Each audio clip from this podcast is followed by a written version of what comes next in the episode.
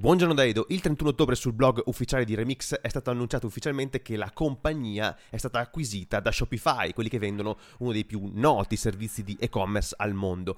Per chi non lo sapesse, Remix è un framework simile a Next.js creato nel 2020 da Michael Jackson un ex ingegnere di Twitter, e da Ryan Florence, un duo che negli anni aveva creato una serie di tool molto popolari per React, dei quali il più noto è certamente React Router.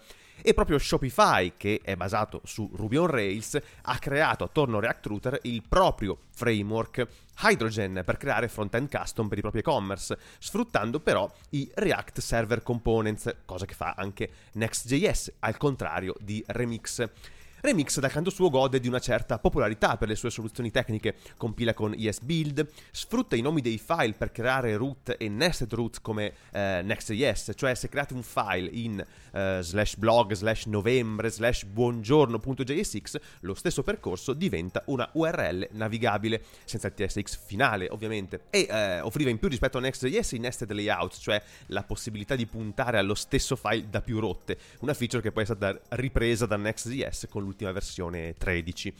Dicevamo che Hydrogen oggi è basato sui React Server Components, ma con l'acquisizione di Remix il piano è di migrare ai suoi pattern come il data loading, il prefetching e gli hook per mutation e state. Quindi Hydrogen rimarrà, ma sarà nel medio-lungo periodo basato su Remix, mentre Remix dovrebbe rimanere un progetto open source indipendente sostenuto da Shopify. Indipendente ovviamente è una bella parola quando dietro c'è un piccolo colosso come Shopify, una situazione che abbiamo già visto con Versel e Svelte è logico che lo sviluppo resterà nelle mani dell'attuale team, ma quantomeno i desiderata di chi sostiene economicamente il progetto andranno tenuti in considerazione. Cosa questo significhi per il futuro di React e dei framework JavaScript in generale è ovviamente presto per dirlo. Io continuo a vedere un problema quantomeno filosofico in questa continua intersezione tra open source e big tech, ma vedo che molti altri che ne sanno più di me sono invece molto positivi, quindi staremo a vedere. Oh, la scorsa settimana Adobe ha eliminato il supporto ai colori Pantone in Photoshop, InDesign e Illustrator e i file PSD che contenevano colori Pantone ora mostrano delle belle macchie nere al loro posto, costringendo chi deve usarli a pagare una sottoscrizione mensile a Pantone di 15 dollari. E la notizia è tutta qui, da oggi dovrete pagare per usare dei colori.